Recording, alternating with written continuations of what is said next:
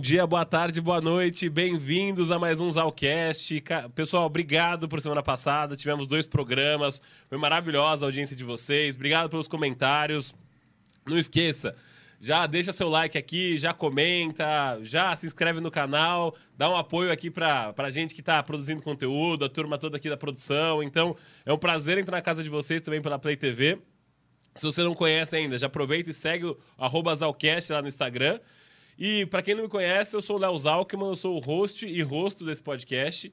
O Zalcast ele vem muito com uma missão de transformar o seu potencial de que está assistindo em potência. Então, a nossa missão é essa e nada melhor do que a gente falar sobre um tema que é tão atual nesse momento no Brasil, que é sobre eleições em dois mil e vinte e dois e o que, que muda com esse Senado, esse Congresso que a gente elegeu, o que, que muda se a gente eleger Bolsonaro, o que, que muda se a gente eleger o Lula agora.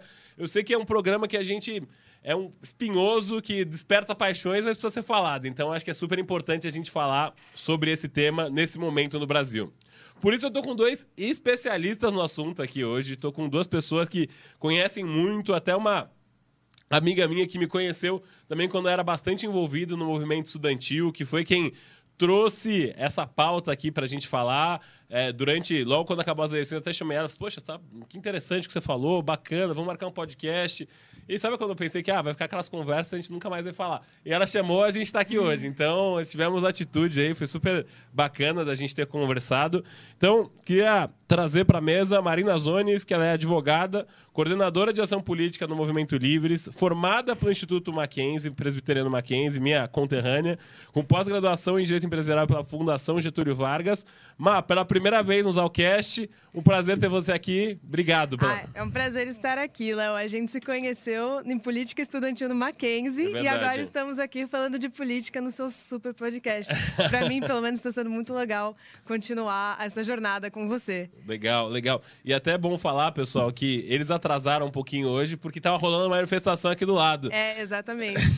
Daí eu, eu até falei pro Mano que eu, eu não podia xingar a manifestação porque eu e o Zalk, a gente se conheceu em política estudantil e a gente foi em manifestação assim, né? E agora nós, nós somos os prejudicados pelo trânsito da manifestação. O mundo dá voltas. Dá muita, dá, dão muitas voltas. Então, foi a, a contradição desse podcast aqui. Ela querendo correr aqui, barava com a manifestação, mas ao mesmo tempo consentindo ali que era necessário ser feita a manifestação com o direito de liberdade do, do, do povo ali, é, né, Má? As dificuldades de viver na sociedade. A gente, a gente ficou meia hora esperando o Uber. Foi meia hora. Não estou exagerando. Foi realmente trinta e um minutos de espera pro Uber chegar aqui. Viu? E... e é do lado, é muito perto daqui. É nossa. Muito perto, uhum. Muito perto. Exatamente. E daí a gente podia ter vindo andando, se não estivesse escuro, frio, chovendo. Mas, infelizmente, a gente teve que ultrapassar a manifestação e é isso. Faz vocês parte de viver em sociedade. Vocês atropelaram as pessoas na manifestação? É isso, tá falando não, uma não, polêmica não, não, não. aqui, gente. Vamos colocar polêmica, Marina Zones, amanhã vai ser nos portais todos. Não, não, é. Vamos todos ficar calmos. O motorista de Uber era muito tranquilo. E daí o que aconteceu é que, por coincidência, parecia que eles estavam em volta da Casa Livres. Parecia que era tipo um quadrado em volta da gente. E o motorista estava sofrendo ali para tipo, achar um buraco entre os estudantes para passar. Quando a gente finalmente consegue, a consolação está vazia, livre Olha, à nossa frente. É, mas antes disso, ainda teve um sinal que estava quebrado. Verdade, Ixi, verdade, Maria. verdade. Então, nós vencemos, foi um conjunto, foi um nós conjunto. vencemos as adversidades para pra estar tá aqui, aqui hoje. Exatamente. Meritocra... Meritocraticamente, eles chegaram aqui hoje. Então, isso que importa aí, gente. A gente já mostrou aqui que eles são pessoas que acreditam na meritocracia. E queria trazer também para nossa conversa aqui o Mano Ferreira, que também é jornalista, especialista em comunicação política, cofundador e diretor de comunicação no Movimento Livres, alumínio da International Academy. Academy for Leadership da... Nossa, quanto nome difícil. Da, da Fundação Friedrich Naumann pela Liberdade da Alemanha e também cofundador do Students for Liberty do, no Brasil e dono de um dos sotaques mais carismáticos que passaram nesse podcast também. Então, bem-vindo, Mano. Modéstia à parte, eu sou pernambucano. Well, super obrigado pelo convite, um prazer enorme estar aqui. Parabéns pelo trabalho, fundamental criar conteúdo, ainda mais com esse propósito que eu acho que tem tudo a ver com o propósito do Livres, de despertar o potencial das pessoas, transformar o potencial em potência. Eu diria que isso tem tudo a ver com liberalismo, tudo a ver com é, desenvolver a liberdade individual, fazer com que o, a melhor versão das pessoas seja capaz de é, florescer e prosperar. Então, tem tudo a ver com, com o propósito do Livres também. Poxa, que ótimo. Fico feliz aqui. É, eu... Até complementando, eu faço parte do Instituto também, né? Do Instituto de Formação de Líderes de São Paulo. Então, é um instituto que tem esse viés também.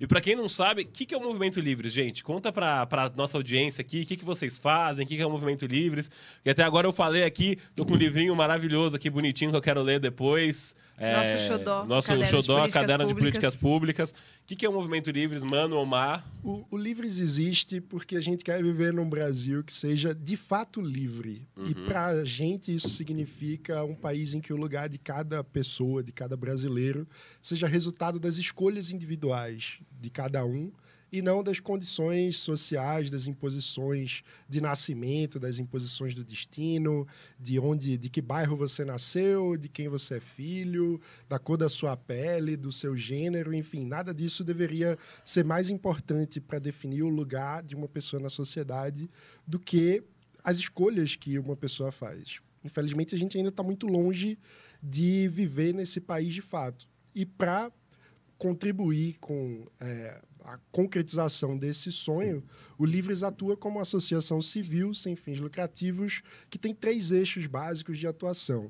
O Livres informa, forma e reforma. Então, a gente participa do debate público, defendendo os nossos valores e a nossa agenda de reformas, que está, por exemplo, consolidada em documentos, como é o caso do Caderno de Políticas Públicas, que é a forma como a gente sintetiza a nossa visão das propostas que são importantes para o país nesse contexto atual. E a gente também forma lideranças, desenvolvendo e certificando líderes cívicos, alguns deles com atuação política eleitoral, mas nem todos. Uhum. É, então, enfim, a partir desse tripé de formação, informação e apoio a reformas, a gente quer contribuir para construir um Brasil mais livre. Não, acho que tem muito a ver com esse momento e, e... é engraçado que antes a gente tinha uma percepção que o fato de você ser liberal no Brasil parecia que você comia aquela macarronada com a família no domingo, sabe? Que você era contra os direitos das pessoas.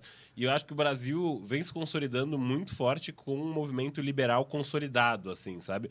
Até o Rafael do Ideias Radicais, ele fala muito isso, que o Brasil tem se consolidado é, como, como esse, essa célula fora, fora, do, fora de, do contexto até da América Latina.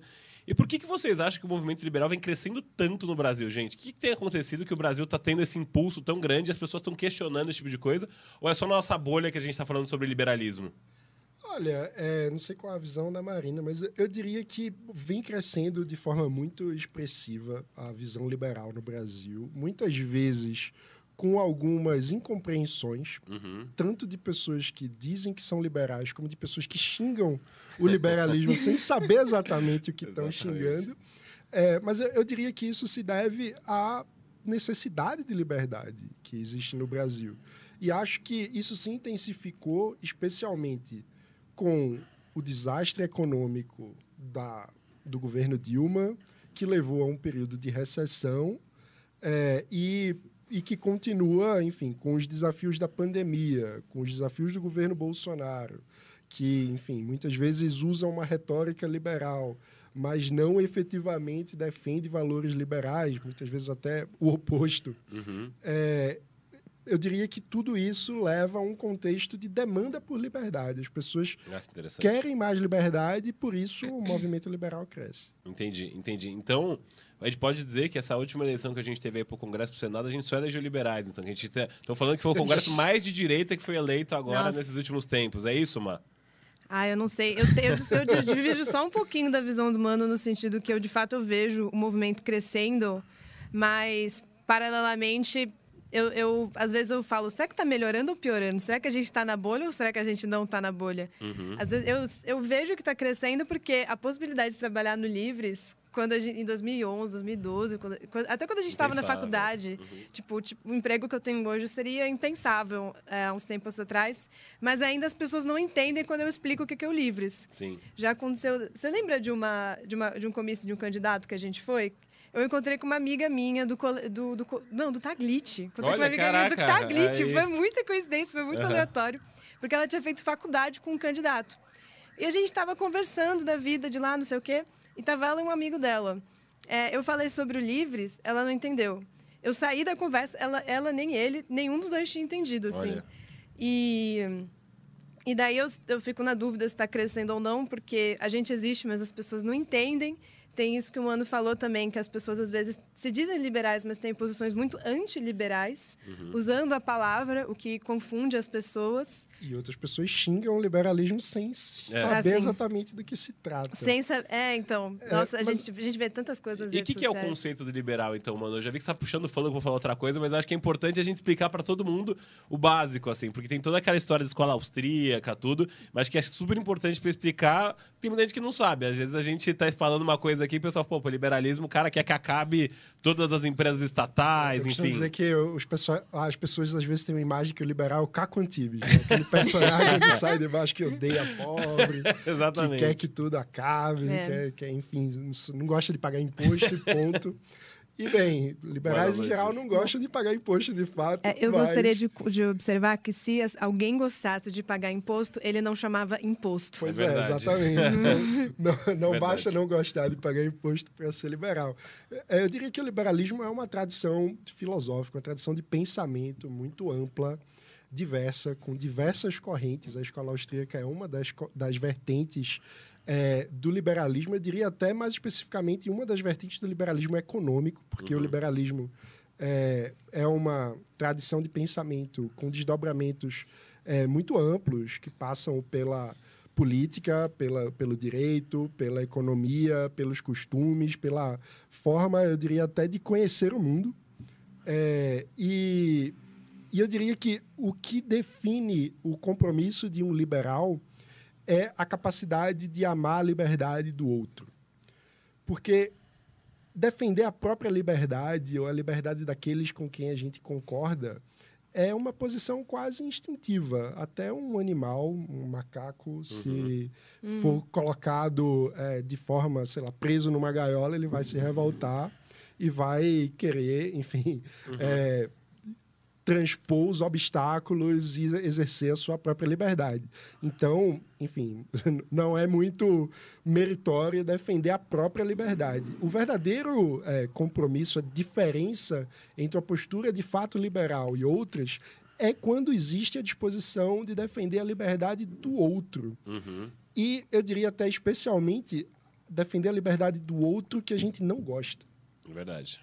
Então, quando a gente consegue entender que, caramba, essa atitude aí eu não gosto, isso aí me causa repulsa, mas essa pessoa tem direito a existir, tem direito a manifestar a sua visão, uhum. tem direito a exercer sua individualidade, aí a gente está falando de liberalismo de fato, quando a gente consegue exercitar essa, essa enfim, capacidade de, como dizia meu conterrâneo Joaquim Nabuco, cultivar o amor da liberdade alheia. Uhum, uhum. É, enfim. Eu, eu, eu... Esse é o conceito ali de liberdade. O que é interessante é porque tem muito essa questão de, de se existe algum limite de liberdade. Eu estava até escutando uma discussão muito culta, assim, do Rafinha Bastos com o Fábio Rabin, no Mais Que Oito Minutos, que eles estavam discutindo sobre toda essa questão de humor, porque ah, tem que ter limitação, tem que ter limitação, até daquela fala do Monark sobre o partido, que tinha que ter um partido nazista no Brasil e tal, porque ninguém é contra a liberdade, no final das contas. Todo mundo fala, uhum. não, eu sou a favor de liberdade. Eu acho que é insano alguém falar, poxa, eu sou contra a liberdade, mas é, é uma linha muito tênue ali, né? Você saber se isso é... É, você livre ou você um genocida, um idiota falando sobre alguma coisa que eu não tenho conhecimento também. Uhum. Então eu acho que é, é muito complicado e, e falar sobre isso. E eu acho que até é corajoso muito do, do Livres falar sobre isso num Brasil que é tão polarizado. Eu, então... eu diria que tem duas coisas aí. Primeiro, é que liberdade é essa? Eu diria que é a liberdade individual. Que quer dizer o quê? Individual vem de indivisível. Uhum. Então, por definição básica, já estamos dizendo, então, que trata-se de uma visão em que a liberdade não pode ser dividida, uhum. é uma liberdade que se manifesta de múltiplas formas e que, ao mesmo tempo, tem limites na existência do outro. Então, por exemplo, eu não sou livre para matar a Marina. Por favor, não. Porque ela é um indivíduo que deve ser respeitado tanto quanto eu. Então, os limites da liberdade acontecem na convivência entre é, indivíduos. E na uhum. prática também, é importante dizer, acabam existindo muitas vezes choques entre legítimos... É, legítimas expressões de liberdade, porque a sociedade é complexa. Então, Sim. às vezes, é, não sei, alguém quer exercer a liberdade de é, dormir à noite uhum. e alguém quer exercer a liberdade de fazer uma festa até as a, altas horas. Até é. altas horas. Como a Marina lá em Santos, né? Você sabe que isso acontece sempre lá em Santos, ela quer fazer festa e tal. Direto ali, é, reclamações no prédio, viu, Sou mano? Sou uma pessoa muito festeira. Mas, mas teve um problema na minha rua, porque durante a pandemia teve um, um, um apartamento de um prédio que eles estavam fazendo uma festa tão de arromba que, tipo, eles acordavam a rua inteira. E não obstante ter a, ter a música, eles tinham, tipo, luzes que eles apontavam para os prédios da frente. Nossa, daí, o pessoal de realmente... Santos ali... O pessoal de Santos ficou bravo, mas não foi a gente. E como que a gente lida com esses conflitos entre liberdades? A gente precisa pactuar regras. Então, Verdade. na tradição liberal, existe, primeiro, uma separação importante entre o que é a esfera privada e a esfera pública. Muito interessante isso falar. Então, a esfera privada é aquela onde o meu campo de escolhas não causa... problemas na vida do outro, na propriedade, enfim, na, na, nas escolhas do outro. E aí, no campo privado, portanto, na privacidade, o indivíduo deve ser soberano. E existe o campo público, que é quando a, o exercício da minha liberdade se choca com a liberdade de um outro. Certo. E aí, o liberalismo também reflete sobre isso. Como que a gente lida, então? E aí, um ponto importante... que é o desenvolvimento do liberalismo político, é a ideia de que, no espaço que a gente compartilha, a gente precisa pactuar regras. E aí, a gente está falando, no fim das contas, do desenvolvimento da democracia liberal, que está ligado a uma noção de liberdade enquanto autonomia, ou seja, somos livres num determinado contexto de convivência coletiva quando temos igual direito a participar da pactuação dessas regras. Uhum. Então, se moramos num condomínio e todos nós temos igual direito de definir as regras do condomínio e pactuarmos que depois das dez da noite não vamos fazer festa é, a partir de determinada altura, somos livres ao nos é, expressar, ali. expressar e ao concordar que, para vivermos naquele condomínio, vamos abrir mão de fazer festas de duas da manhã. É, e complementando esse ponto, eu vou me, eu vou me controlar, Léo, pode deixar. E complementando o ponto do Mano, eu acho que é mais ou menos aí que o liberalismo se perde, porque as pessoas, elas pulam a parte do livres para pactuar regras e dizer, eu sou o rei da Mongólia, eu posso fazer uhum. o que eu quiser, eu posso, eu tenho, eu tenho liberdade para incomodar todo mundo que eu quiser.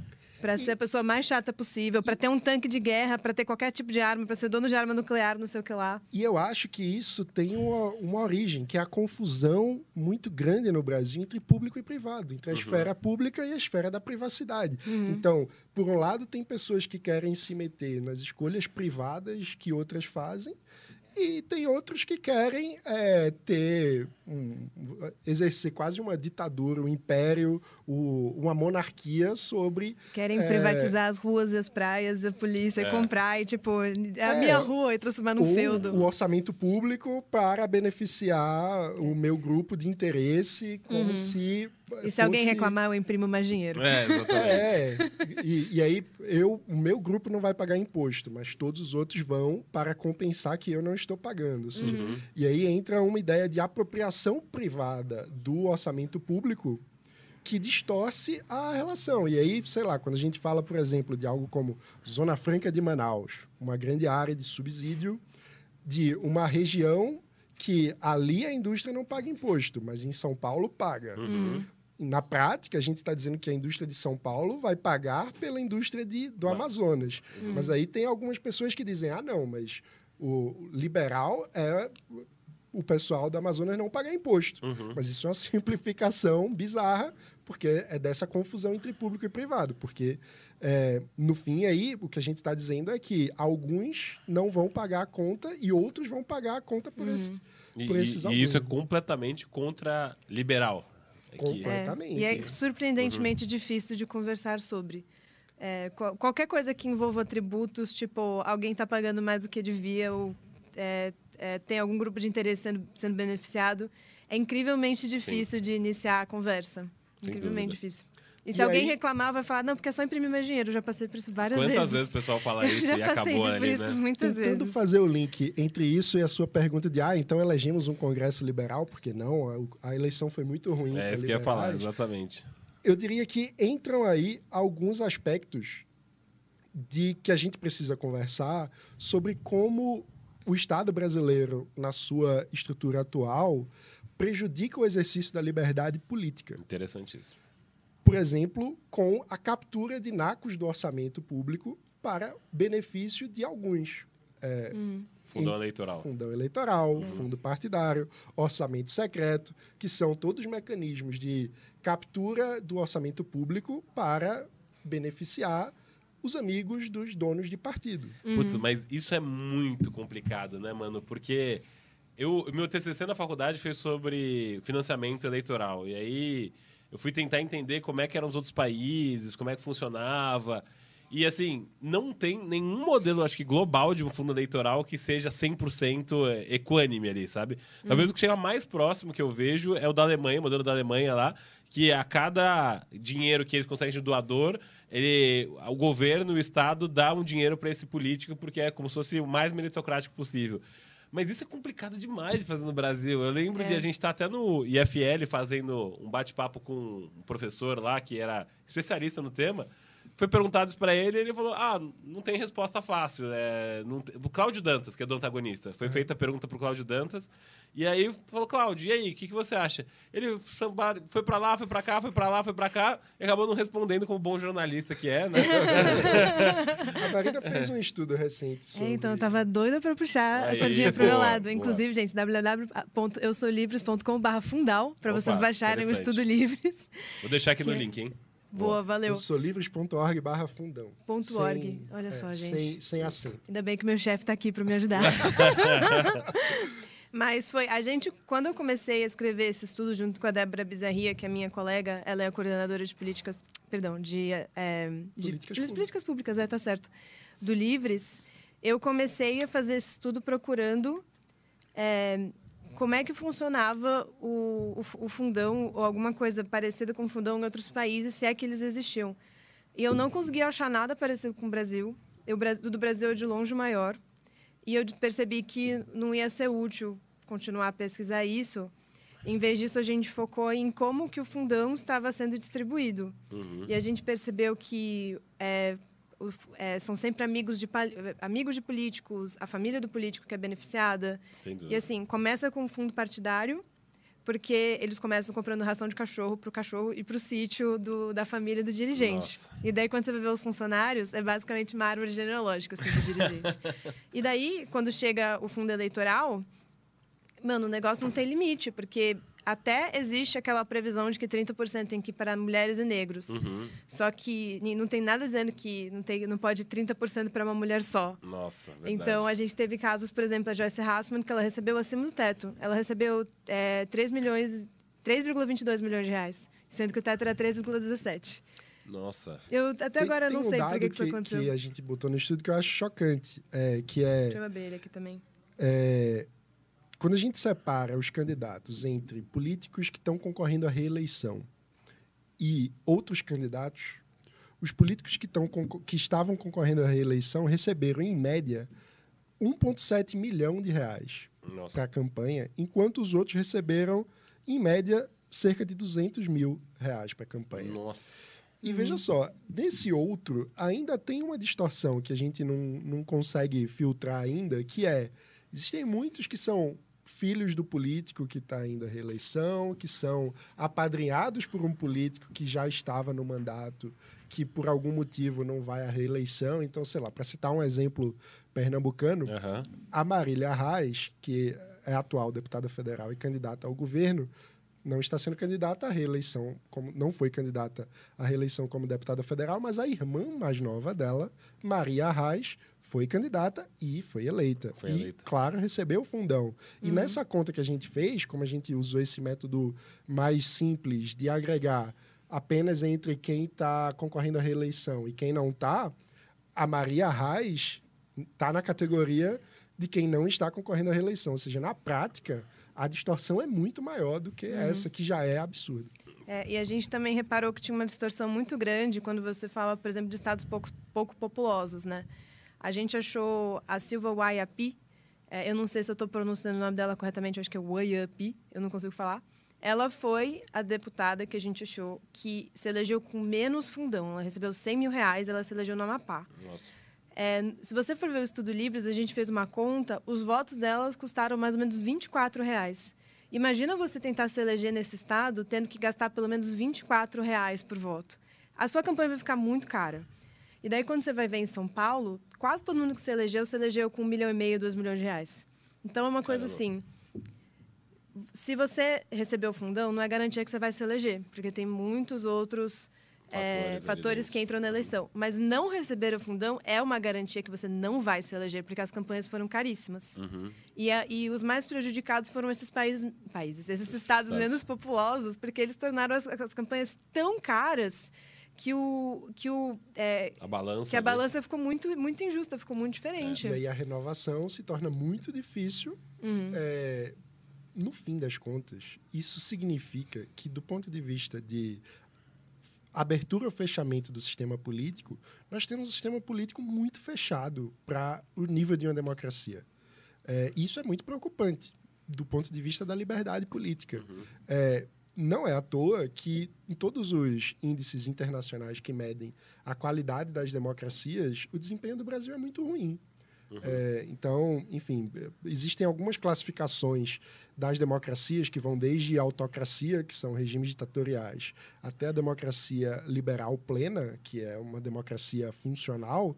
O Brasil está na categoria das democracias falhas, ou seja, a gente não é uma democracia liberal plena, entre outras razões, em função desse tipo de mecanismo que distorce a capacidade do sistema político de representar, de fato, os interesses da sociedade. Sim, sim. Eu só queria puxar um gancho antes, que eu acho que isso aí é um tema para a gente explorar bastante sobre a qualidade da democracia brasileira, porque... Posso estar errado, tá, gente? Eu não estou tão envolvido com política uhum. quanto vocês, mas eu lembro de ter lido um dado que oitenta por cento do Senado foi eleito como novidade, assim, como, não é o Senado como reeleição, assim. Isso surpreendeu bastante é, as pesquisas eleitorais e tudo, e até todos os institutos, como Renova Brasil, M B L, que tem vários candidatos que não usam fundo eleitoral... Eu vi que muitos deles estão agora até repensando de usar o fundo eleitoral. Porque... É, o M B L falou que vai repensar, justamente porque a campanha ficou tão cara, tão difícil.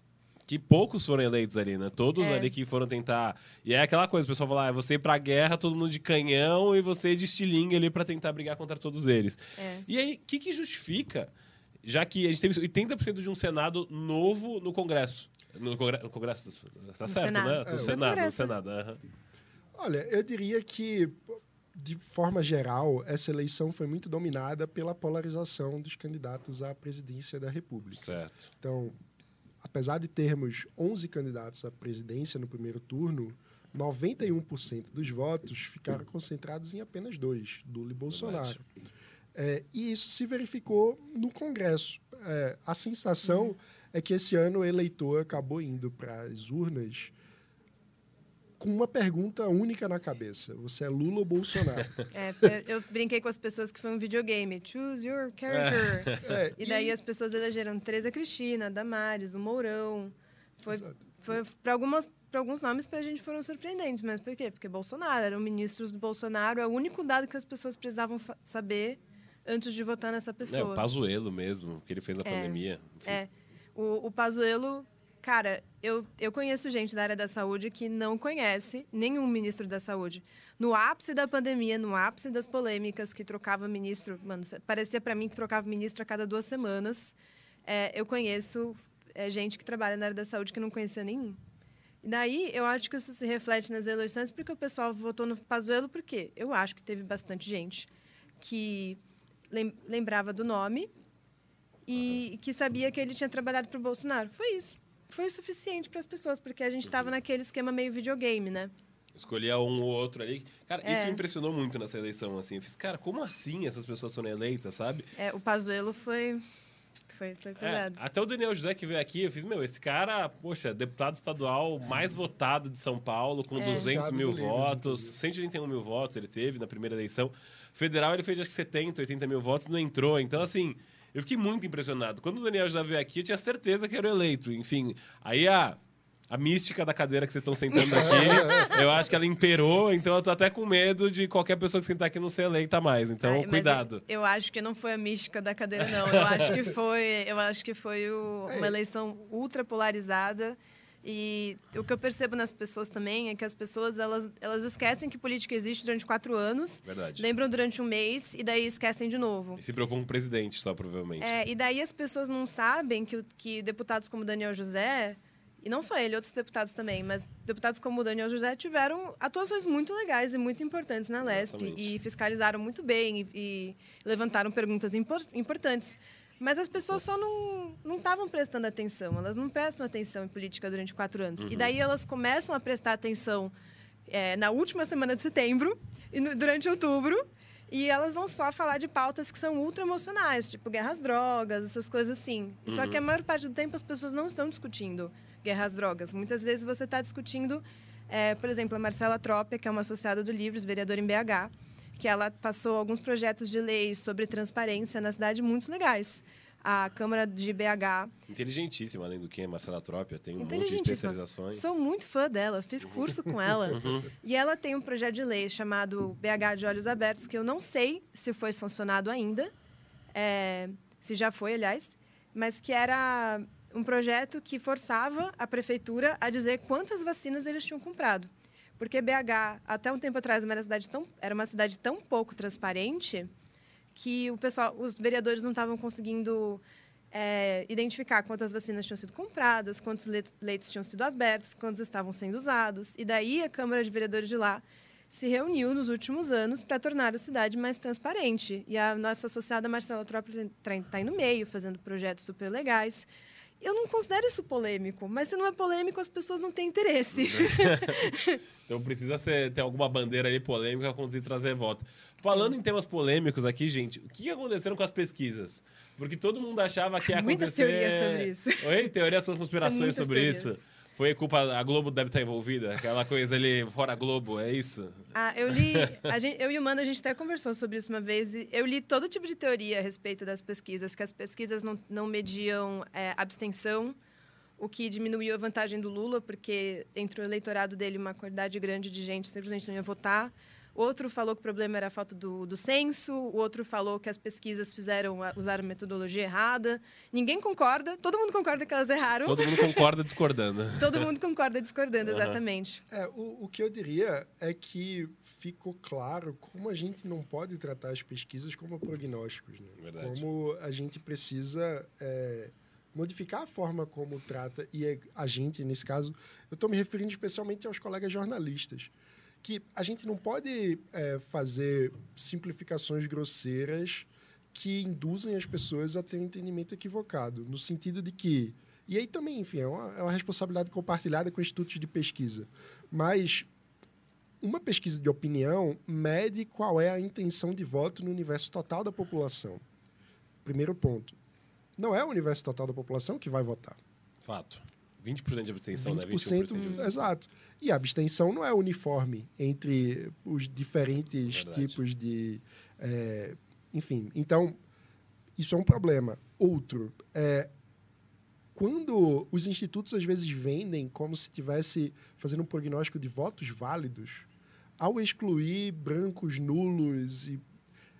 E aí é que fica menos verdadeiro ainda, porque você não, não tá... Verdade. Não é voto válido que você está é, trazendo. Então, enfim, esse tipo de tratamento de dado é, enfim, é, é irresponsável, é perigoso, e eu acho que é, a imprensa e os, institu- e os institutos de pesquisa precisam fazer uma crítica profunda, tanto sobre a forma como vendem as pesquisas, como também com o método, porque, aparentemente, é, independentemente de qualquer narrativa dessa, tem uma coisa muito errada. E, hum. e aí, para além da eleição é, presidencial, algumas eleições estaduais... É, mostram erros ainda maiores e Sim. mais impressionantes. Então, enfim, hum. aqui em São Paulo... É, O governo de São o, Paulo. O principal ali foi o senador, eu acho, que, mano, o Marcos Pontes disparou e, e ele não, dava, não davam nada por ele nas é porque nas ele é pesquisas. Astronauta também. Pois é. Aí fica fácil de disparar. É, o pra governador também, que... que a pessoa, mano, o Rodrigo, pra mim foi muito surpresa que o segundo turno que a gente tá tendo. Eu achava que o Rodrigo Garcia ia. Eu, eu achava que ele, talvez ele fosse é, mas apertado, a, mas ele ia. Eu assisti uma palestra do Rodrigo Garcia na F L, foi muito triste. Gente do céu, assim. Nada contra e tudo contra o Rodrigo Garcia, mas meu Deus do céu. Enfim, até não sei. Ficou um clima, ficou um clima meio estranho aqui. Não sei se tem alguma coisa. O Rodrigo Garcia financia o Livres aí. Não, não, não, não, não. não eu, eu, eu não sei. Tem gente no Livres que tá, que tá de luto pelo Tucanistão, tem gente que tá feliz, entendeu? Nós somos um grupo muito diverso. E, e vale Entendi. dizer que para o governo do Estado, nós tivemos um associado do Livres concorrendo, Vinícius Poit. Nossa, queridíssimo. Uhum. Que, que, poxa, cara é maravilhoso. Associado e, e concorreu à eleição. Uhum. Meu, meu voto, posso falar aqui. Então, ele também Uhul. foi no I F L ali, foi no I F L, deu uma palestra lá pra gente. Enfim, gosto muito do Poit também. Mas é curioso. Cara, isso da eleição era engraçado, porque há uns oito anos atrás, acho que quando... É, eu acompanhei, comecei a acompanhar mais política. Oito, acho que oito anos faz pouco tempo que eu tô ficando velho. Então, uns doze, doze anos atrás, quinze anos atrás, acho, que eu comecei a acompanhar a política. Era certo que se saísse da pesquisa, ia refletir exatamente o resultado das urnas, uhum. assim. E aí parece que quanto mais o tempo foi passando, mais as urnas começaram a ficar defasadas com o que ia acontecendo ali na, nas campanhas, nas, poli, nas campanhas políticas, uhum. tudo. E é engraçado como, como foi mudando isso. E eu achava que era só uma retórica da teoria da conspiração, sabe? Parecia no início que era muito uma retórica da conspiração. E pare... agora dá para ver que tem fundamento o que eles estão falando. Um, um outro elemento que eu ouvi alguns é, especialistas, pesquisadores e tal, é, trazendo, é que a gente está vivendo também um fenômeno novo de pessoas que se... recusam a responder a pesquisa ou verdade. que tem uma é, postura isso.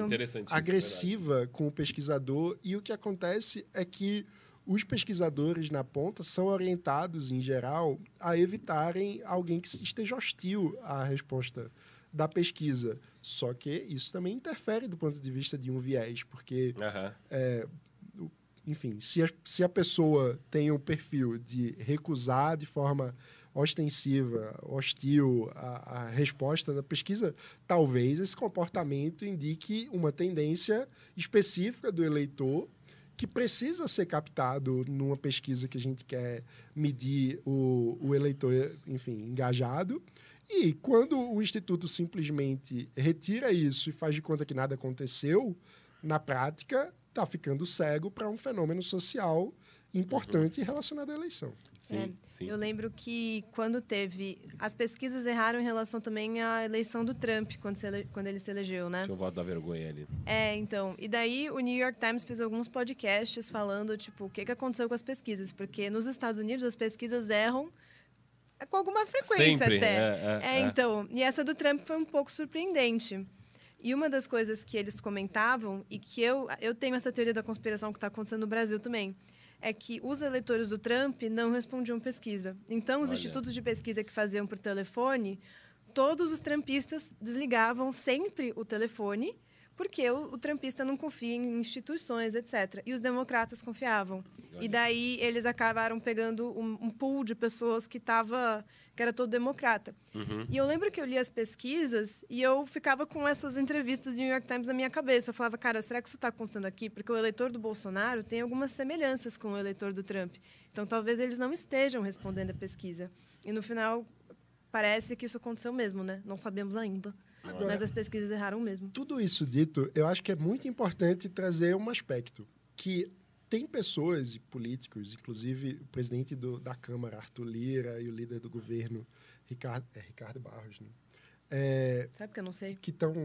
É, é Ricardo Barros. Ricardo Barros, exatamente. Que, do P L, uhum. que está utilizando esse, esses erros como motivo para propor um projeto de lei que visa criminalizar... É verdade. O erro de institutos de pesquisa. Então, segundo é um essa... Propo... É completo absurdo. Uhum. Né? A proposta visa até condenar à prisão os donos de institutos que, eventualmente, errem fora da margem de erro o resultado é, eleitoral. E isso é uma insanidade. É, uma, Nossa.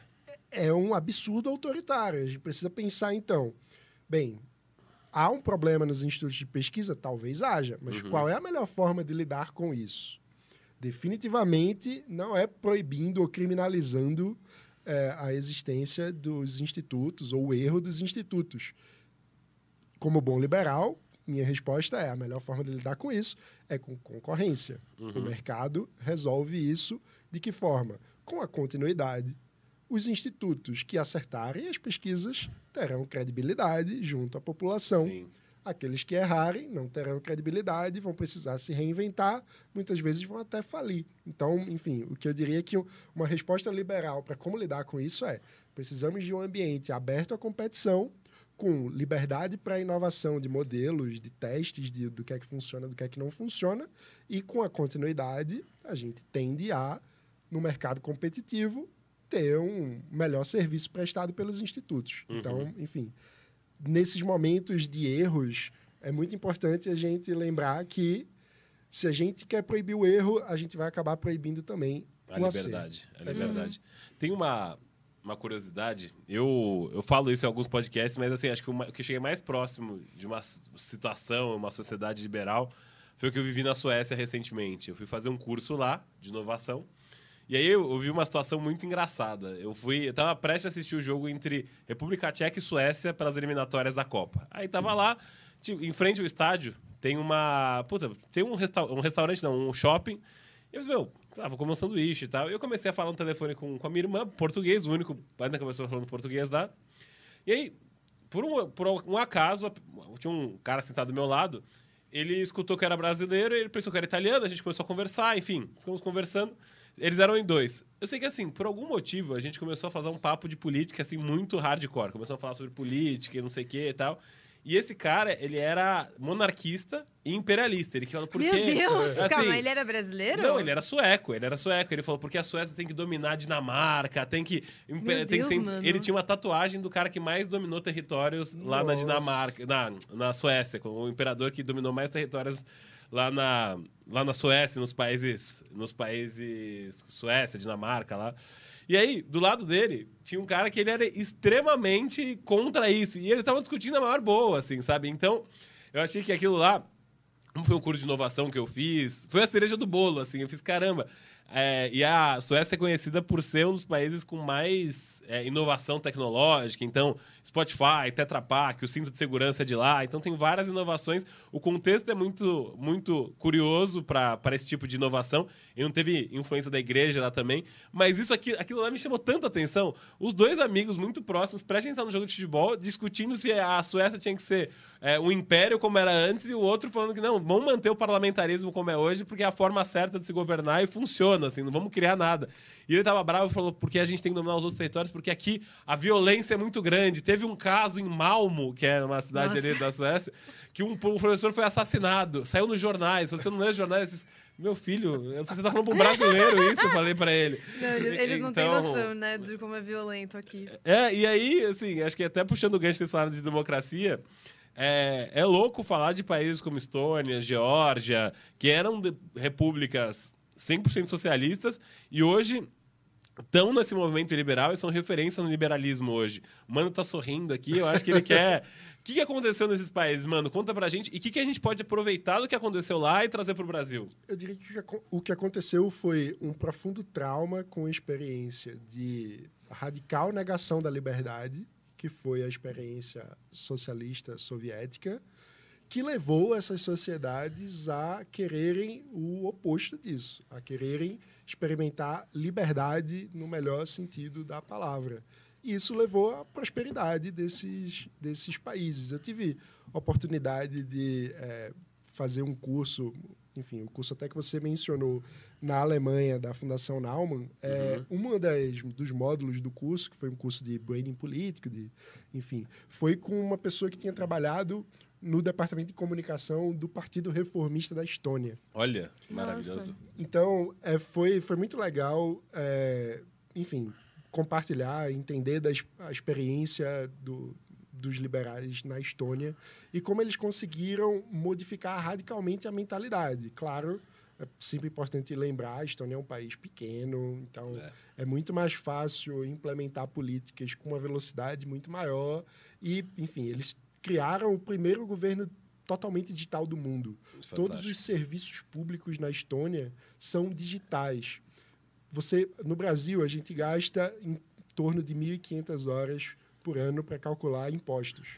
Na Estônia, você gasta quinze minutos. Nossa! Menos do que isso, porque o governo diz quanto você tem que pagar. Porque todos os serviços públicos são digitais. As suas contas bancárias são digitais. O governo já lhe dá a conta. Você só confirma. É isso aqui mesmo, então é isso que eu tenho para pagar, vou pagar. Então, em outras palavras, Nossa, o governo imagina. lhe presta um serviço e, como qualquer empresa que presta serviço, lhe oferece a conta, né? Não é como se a gente tivesse é. que fazer o cálculo. É. Imagina se a gente, ao pedir um Uber, tivesse que fazer o cálculo, a gente, na mão uhum. ou na calculadora, sobre quanto, quanto que a gente, que a gente que pagar. tem que pagar. É. Né? Enfim, a coisa mais não, básica. E daí eu puxo o gancho para... Mano, Eu, eu não acho que a reforma tributária deveria ser um negócio tão polêmico como é hoje. Porque tem algumas coisas que, assim, eu quero gastar menos tempo é, fazendo a conta do meu imposto. Eu não sei se isso é tão polêmico assim, mas acaba ficando... E daí as pessoas não estão é, discutindo... Quando você fala de reforma tributária, as pessoas sempre falam de taxar os ricos.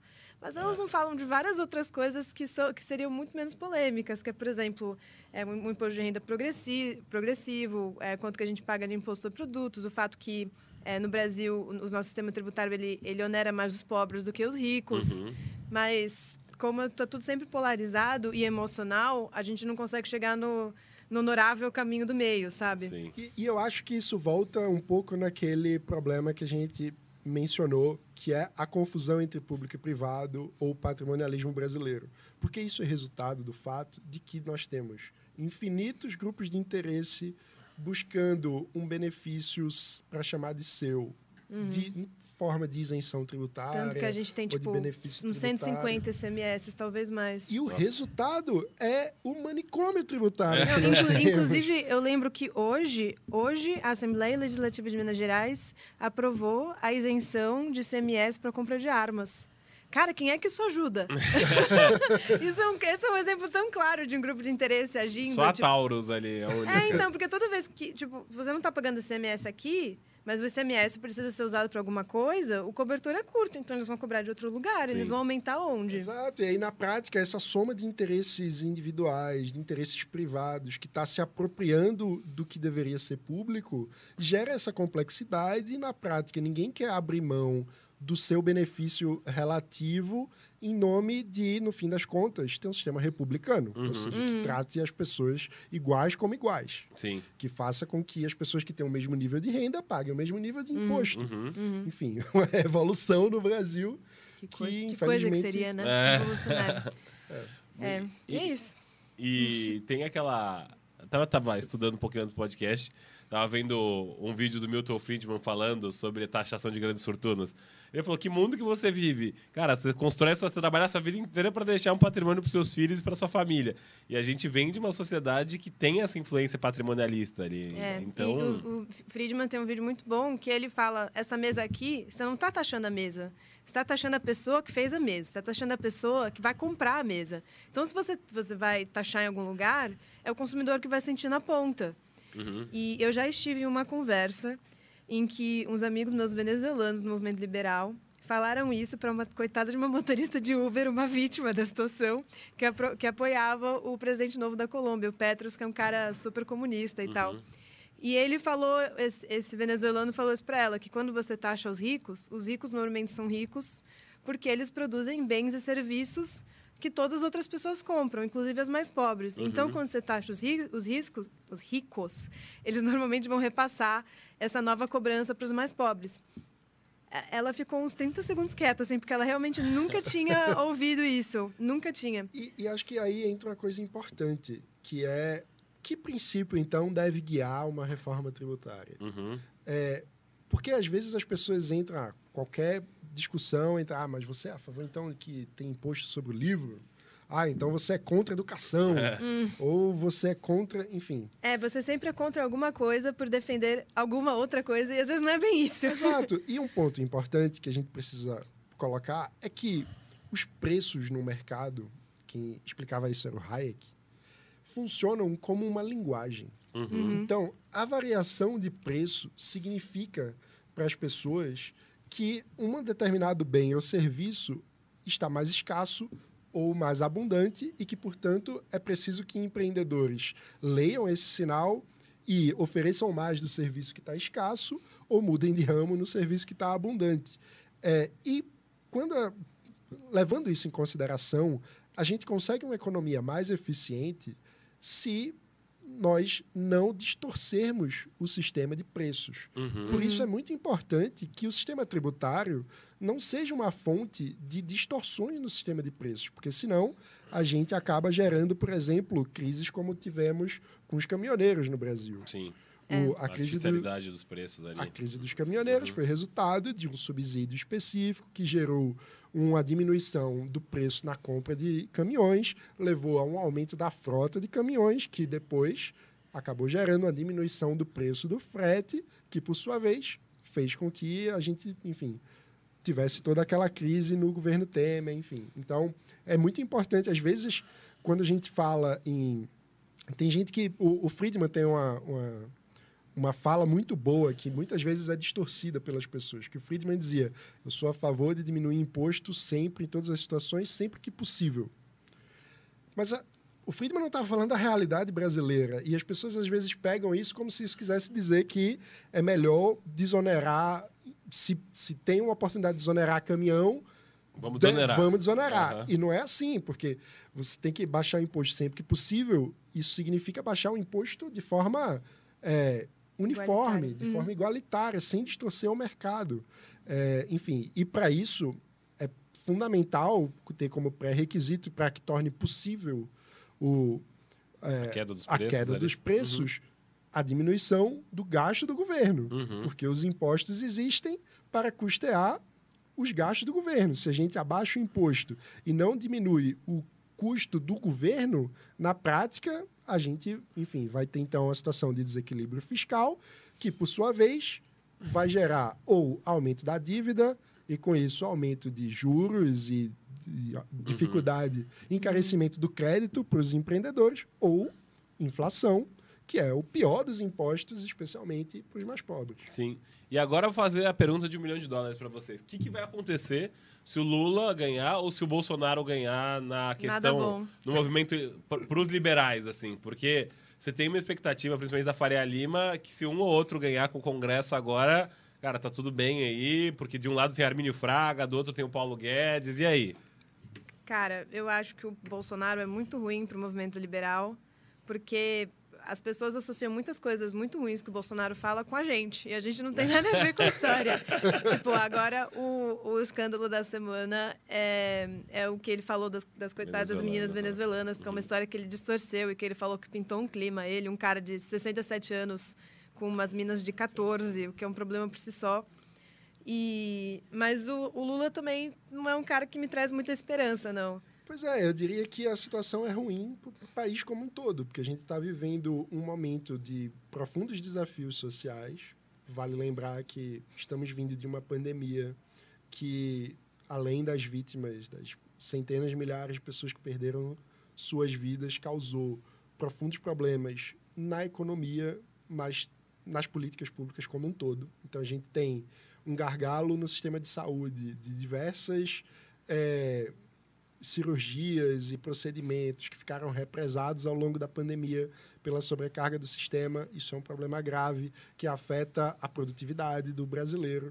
Nós tivemos um verdadeiro desastre educacional com escolas fechadas por tempo recorde no mundo. Isso gera um problema no aprendizado dos estudantes que, por sua vez, se transforma futuramente num problema de produtividade dos trabalhadores. E aí vale dizer que, do ponto de vista estrutural, o Brasil tem a produtividade estagnada praticamente há uns quarenta anos. Olha.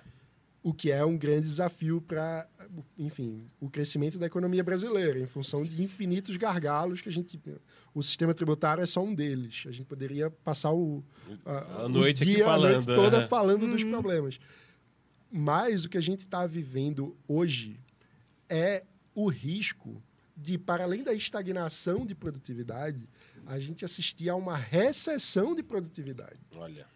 Porque é um impacto de diminuição da capacidade produtiva do trabalhador que vai chegar formado ou não formado, porque a evasão escolar também foi enorme na pandemia. Então, enfim, em outras palavras, independente de quem ganhar, os desafios do país são enormes.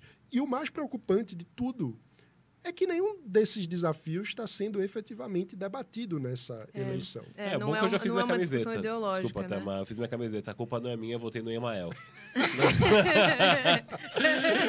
Eu não podia perder essa deixa aqui. Eu fiquei, eu fiquei treinando a piada antes do, do programa aqui. Vai lá, Má, só é isso que eu precisava complementar. Não, é que é, a discussão é, não está sendo... Eu, eu nem diria que a discussão está tá sendo ideológica, porque a discussão está sendo emocional. Toda vez que você fala, ah, porque o Bolsonaro, ele defende ditadura. O Bolsonaro, quer dizer, o Lula também defende ditaduras. Ele tem foto com Ortega, ele tem foto com Maduro. É, então, eles têm muita coisa para atacar um ao outro. É Lava Jato, é a rachadinha, é comprou apartamento de tal jeito, é o, é o duplex, do, triplex do Guarujá e o que seja... E daí, muitas outras discussões, tipo a possível recessão de produtividade, elas estão... As pessoas não estão pensando nisso. Não estão, elas não sabem que isso existe. E elas só vão ver o problema lá na ponta e pensar, meu Deus, o que, que aconteceu? Muita gente vai levar uma, uma pancada na cabeça e não vai saber de onde veio. Uhum. É, já tem algumas perguntas aqui, pessoal. Não sei se vocês... Vamos partir para as perguntas aqui. Beleza. É, o pessoal tá... Tá bem emotivo nas perguntas aqui, já vou avisando, tá? Só para deixar vocês é, setados ah, não, aqui, expectativa. Tem alguém então, aqui, falando ó, de imprimir dinheiro? Tem o primeiro aqui, ó. Primeira pergunta do Nico Cunha. Nico Cunha. É... O papel do presidente é tão importante assim ou quem manda mais é o, é o Congresso? Olha, numa democracia liberal existe uma tripartição de poder. Então, todos os poderes são importantes, né? Uhum. É... Eu diria que o grande, a grande importância do presidente é liderar a construção de uma coalizão no Congresso. E eu acho isso muito importante de explicar, porque no Brasil, nos últimos anos, parece que falar em coalizão, em composição, em negociação é com o Congresso, uhum. virou sinônimo de se vender para o Centrão, de uhum. tomar lá da cá, de troca de favores. Uhum. E aí é importante a gente olhar a referência de democracias liberais consolidadas. Como que funciona no mundo? Em geral, as pessoas, um governo, ao se constituir, estabelece uma coalizão com um número de partidos que seja capaz de dar sustentação para aprovação das medidas no Congresso, que é baseada num programa, que é exatamente o que não existe em discussão na nossa eleição. Então, para dar um exemplo do parlamento alemão, o governo alemão hoje é composto por três partidos. O Partido Liberal, o Partido Social Democrata e o Partido Verde. E a constituição desse governo se deu com uma negociação transparente que, no fim das contas, levou à apresentação de um contrato de coalizão. Uhum. Então, a articulação política chegou a, a ser concretizada, na, no caso alemão, com um contrato que explicita para toda a população uhum. quais são os termos da aliança entre três partidos que pensam diferente. O Brasil está muito longe muito. dessa realidade, mas é, é fundamental dizer que o papel do presidente num, numa democracia é, como o Brasil é liderar a construção dessa coalizão de sustentação dele. Uhum. Então, enfim, é, e, e para isso seria muito importante que na hora de votar ao Congresso, nós estivéssemos em mente com quero votar em tal agenda. Interessante. E quando eu voto num governo, num, num presidente, eu estou votando num determinado programa. Uhum. E aí, na prática, caberia ao presidente, numa democracia saudável, fazer uma composição entre os diferentes programas e agendas é, eleitos uhum. pela população no Congresso para compor o seu governo. Nesse sentido... É saudável, por exemplo, se um presidente chega para um partido e diz a agenda de vocês na educação é essa aqui. Uhum. Logo, eu acho que é possível compormos o nosso governo e o Ministério da Educação será seu para implementar esta agenda. O problema que a gente sabe é que na democracia brasileira, há muitos anos... a gente não tem discussão nenhuma de agenda. Então, uhum. a troca de ministério, de Beleza. cargo e, e de controle do orçamento acaba acontecendo muito mais em função de interesses patrimonialistas, pessoais, como se os representantes eleitos pelo povo não fossem representantes de parcelas da sociedade ou de uma agenda legítima que representa interesses da sociedade, mas como se ele, ao se eleger, se tornasse dono do mandato e como se o acordo entre o parlamentar e o presidente virasse um acordo entre dois donos de mandato, é entre duas pessoas que exercem o poder privado sobre uma instituição que é pública. Então, no fim das contas, a gente volta para aquele problema original da separação liberal, que é hum. o problema entre o privado e o público. Sim. Bom, é... Não, cara, você respondeu bem demais aqui. Nico, depois comenta aqui se você... Que até fiquei... fiquei meu, será que acabou que a resposta foi tão completa? Nico, depois fala se você respondeu a pergunta, mas eu acho que mais do que respondeu aqui a pergunta. E tem uma outra pergunta aqui, que é da Natália Tritapepe. Um beijo, Natália, que é amiga aqui, que sempre acompanha o programa também. Ela tá perguntando sobre... sobre a isenção do whey protein. Se o Lula entrar, vai continuar a isenção do whey protein.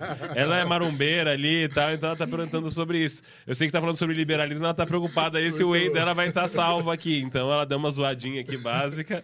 O que, que vocês acham, gente? Ia continuar sendo isento o whey protein aí de sei, tributação? O Lula andou postando umas fotos dele com a perna molhada. É, então, eu não sei mano, se ele, ele, ele tá querendo agradar a janja.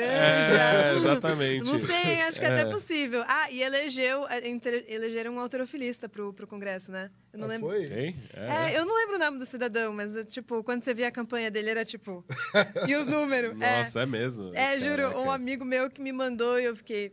É, é bem possível que esse cara apresente uma, uma proposta para realmente isentar o whey protein, viu? Então, continuar sempre. Então, Nath, fica ligado, porque talvez role. Se o Frota continuar lá, às vezes continua também, né? Ele é marombeiro também, o Frota aqui. Só não podia perder essa pergunta que eu achei criativa, pelo menos, sobre, bom, sobre a questão do whey protein. Mas seria um bom exemplo de como grupos de interesse dominam o, o tributário e criam, uhum. tipo... Daí a gente vira naquele problema que o, o, tipo, o bombom do tipo waffle tem uma tributação é. diferente do, do bombom normal. E daí, por causa disso, o sonho de valsa mudou o tipo do pacote deles para pagar menos imposto. Nossa. Na, no longo prazo, é isso que acontece. Barra de cereal também, né? Barrinha de cereal. Barra de cereal. Tem essa questão. É. Tem, nossa, tem, tem um monte... Crocs, tem uma briga há uns vinte anos de, tipo, qual tipo de sapato que o Crocs é, porque isso tem uma diferença gigantesca na, na tributação. Não, e, e o melhor é o seguinte, existe toda uma estrutura burocrática no Estado brasileiro para dirimir essas questões. Então, quando a gente tem um sistema complexo em que o preço da barra de cereal no imposto é um, do chocolate é outro, quando algum empreendedor resolve inovar e construir uma barra de cereal com chocolate, isso gera um passivo, um, um contencioso tributário, uma disputa jurídica que, que, que significa que tem cortes de funcionários públicos que estão literalmente gastando o nosso dinheiro para discutir é. numa reunião séria. Verdade. E, e, de novo, isso não seria polêmico. É barra de cereal resolver, resolver esse problema não é polêmico, mas as pessoas não discutem isso. Mas eu acho que todo mundo ia ficar feliz de tipo não, não ter tanta gente trabalhando com o objetivo de, de resolver se, o, se o, a barra de cereal é chocolate ou não, sabe? No ponto, as pessoas não sabem que nós estamos pagando para as pessoas trabalharem discutindo se Crocs é sandália ou sapato. É verdade. É, mano. Tem até uma... O Banco Mundial, eles têm uma, uma parte que eles falam sobre os impostos de vários países e o Brasil é o pior sistema tributário do mundo em Nossa. número de horas trabalhadas para pagar o imposto. O segundo é a Bolívia e quando você vê o gráfico, tipo, o Brasil está aqui, a Bolívia está aqui e os outros estão aqui. É muito diferente o número de horas gravadas, né? Não. É, é gastas. Uhum. E, e o Banco Mundial tem uma, tem uma parte que eles falam do, do contencioso tributário do Brasil, porque aqui é, é tão grande e isso acaba tirando tipo, profissionais de outras áreas. Uhum. Porque todos, todo mundo está virando advogado e todo mundo está virando advogado para trabalhar com tributário e todas as empresas estão tendo que aumentar o preço dos produtos porque eles estão pagando advogado tributário, porque eles estão sempre sendo processados, porque um certo estado muda o preço do imposto o tempo todo e deixa de, de cobrar o whey e daí eles vão aumentar o preço sobre outra coisa. Não, é, você falou, você falou isso, tem, como os contadores estão ganhando dinheiro no Brasil também. Eu tava... Não, não por nada. Merecem ganhar dinheiro, porque é super complexo, não, não falando nada, porque... Eu, eu, tenho, eu sou, tenho muita amizade com... Todo mundo que trabalha com... tem direito de ganhar Exatamente, dinheiro. Exatamente. No liberalismo isso não aqui. É uma questão. Exatamente. Mas não é nem o advogado, nem o contador. É, é o a dor de cabeça. Sistema, exatamente. Eu sou muito amigo, porque eu trabalhava nesse mercado de food service, do, do Felipe, que é o dono da Esses Imigrantes, né? E ele falou que ele foi estudar tributário, e aí ele percebeu que durante vinte anos eles pagaram I C M S errado da esfirra deles, da esfirra de carne, durante vinte anos. A diferença ele... foi muito grande? Foi, mas assim, absurdo, muito dinheiro. Aí ele falou, cara... Pagaram consegui... a mais ou a menos? A mais, a mais. Durante vinte anos eles pagaram I C M S a mais e ele Capaz questionou, questionou. Capaz de ser multado. É, exatamente, porque pagou a mais. Capaz de ser multado porque pagou a mais. Aí não vira crédito, não vira nada. É. é. Aí ele teve um abono, mas foi muito pequeno. Ele falou, cara, imagina quanto mais de lucro a gente ia dar se a gente não pagasse I C M S. E por causa da complexidade, quantos empreendedores e empresários não passam por isso no Brasil. É, é. Ei, sem na... querer alongar muito o assunto, porque eu sei que tem mais perguntas, mas tem muito a dizer sobre isso, né? É. Não, e, é. e na prática isso quer dizer que a gente está gastando energia, trabalho, esforço em algo que não é produtivo. É. Porque não é produtivo perder horas e horas, não gera valor para ninguém, não gera valor para o país. É. Perder horas e horas com discussões como essa. Então, sim, quando a gente fala sobre o problema da produtividade estagnada no Brasil, é porque no lugar de gastar energia e trabalho gerando coisas que, enfim, gerando valor para as pessoas, a gente está sendo obrigado a gastar com burocracia. É, é, exatamente. É muito complicado. Mas, pessoal, por incrível que pareça, a gente já falou uma hora aqui. Assim, oh. Foi muito gostoso o bate-papo. Queria abrir para vocês deixarem uma última palavra aqui para o pro programa, para quem está assistindo vocês, para quem quer conhecer mais do Livres, para saber como é que faz parte do Livres. Queria que vocês falassem também as redes sociais de vocês, como é que encontram a Marina, como é que encontram o Mano, o Mano Ferreira aí também, para todo mundo poder acompanhar e a gente ter um Brasil mais livre, mais feliz, apesar das eleições ali, apesar dessa situação toda que a gente tá vivendo no Congresso, no Senado, no Legislativo, enfim. Má, começa por você aí, que você é ilustre aqui no programa, você quem foi quem causou ali essa reunião que a gente tá tendo.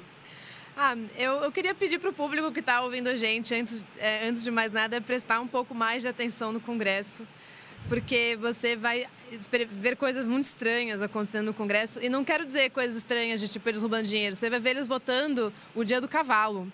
Você vai ver eles fazendo requerimento para fazer audiência pública, para votar o dia do médico veterinário.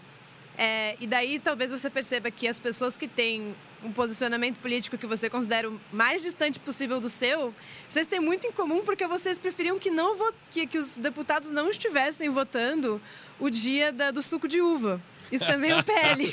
É o meu favorito no momento, mas tem vários Caramba. outros, o dia do suco de uva. E eu queria agradecer por você ter visto a nossa conversa até o final. Eu, por favor, acompanho os livres, o Livres nas redes sociais. A gente é arroba eu sou livres, né? Exatamente. Pô, eu queria dizer para as pessoas que podem conhecer as nossas propostas para o Brasil. São cem propostas compiladas no nosso Caderno de Políticas Públicas dois mil e vinte e dois. Você pode acessar no nosso site em eu sou livres ponto org barra C P P. É, lá você tem acesso e você também pode se tornar um associado do Livres entrando no nosso site em eu sou livres ponto org. E aí eu acho que vale dizer rapidamente que o nosso Caderno de Políticas Públicas é construído de forma colaborativa. Os associados do Livres participam da nossa, das nossas atividades por meio de núcleos de engajamento estaduais e setoriais, ou seja, temáticos. A gente tem setorial de economia, direito, segurança pública, saúde, enfim, direitos humanos. Pra, tem para todos os temas. E se você quiser participar dessa discussão, É, sobre o Brasil, você pode entrar no nosso site em eu sou livres ponto org, se tornar um associado e nos ajudar na prática a construir um Brasil mais livre. E como é que te acha, Mano, se quiser te procurar? No Twitter eu sou arroba Mano Ferreira, no Instagram Mano P B Ferreira e, enfim, as redes do Livres sempre em Eu Sou Livres, em todas as redes. Maravilha, maravilha. Gente, muito obrigado pelo papo. Eu acho que engrandeceu muito o programa aí, todo esse conhecimento que vocês têm. Eu vou ler com muito carinho aqui as propostas de vocês. Espero que daqui quatro anos a gente tenha um presidente mais liberal ali, quem sabe um Romeu Zema vindo aí. Então, tô, tô muito contente de dar esse espaço para vocês. E, pessoal, É, semana que vem a gente vai estar quinta-feira no Zalcast, então vai ser um bate-papo muito interessante também. No, no, a agenda não está fechada, mas muito provavelmente tá, vai ser próxima quinta-feira. Uh, se você ainda não se inscreveu no canal, já aproveita, se inscreve, arroba Zalcast nas redes sociais, Instagram, é, Twitter, Facebook, tudo, arroba Zalcast, segue lá, já aproveita. E semana que vem tem mais. Obrigado. Se você gostou, deixa um comentário aqui embaixo. E até semana que vem. Valeu. Obrigado. Valeu, um abraço. Obrigada, gente. Tchau, tchau. Foi rapidinho, né?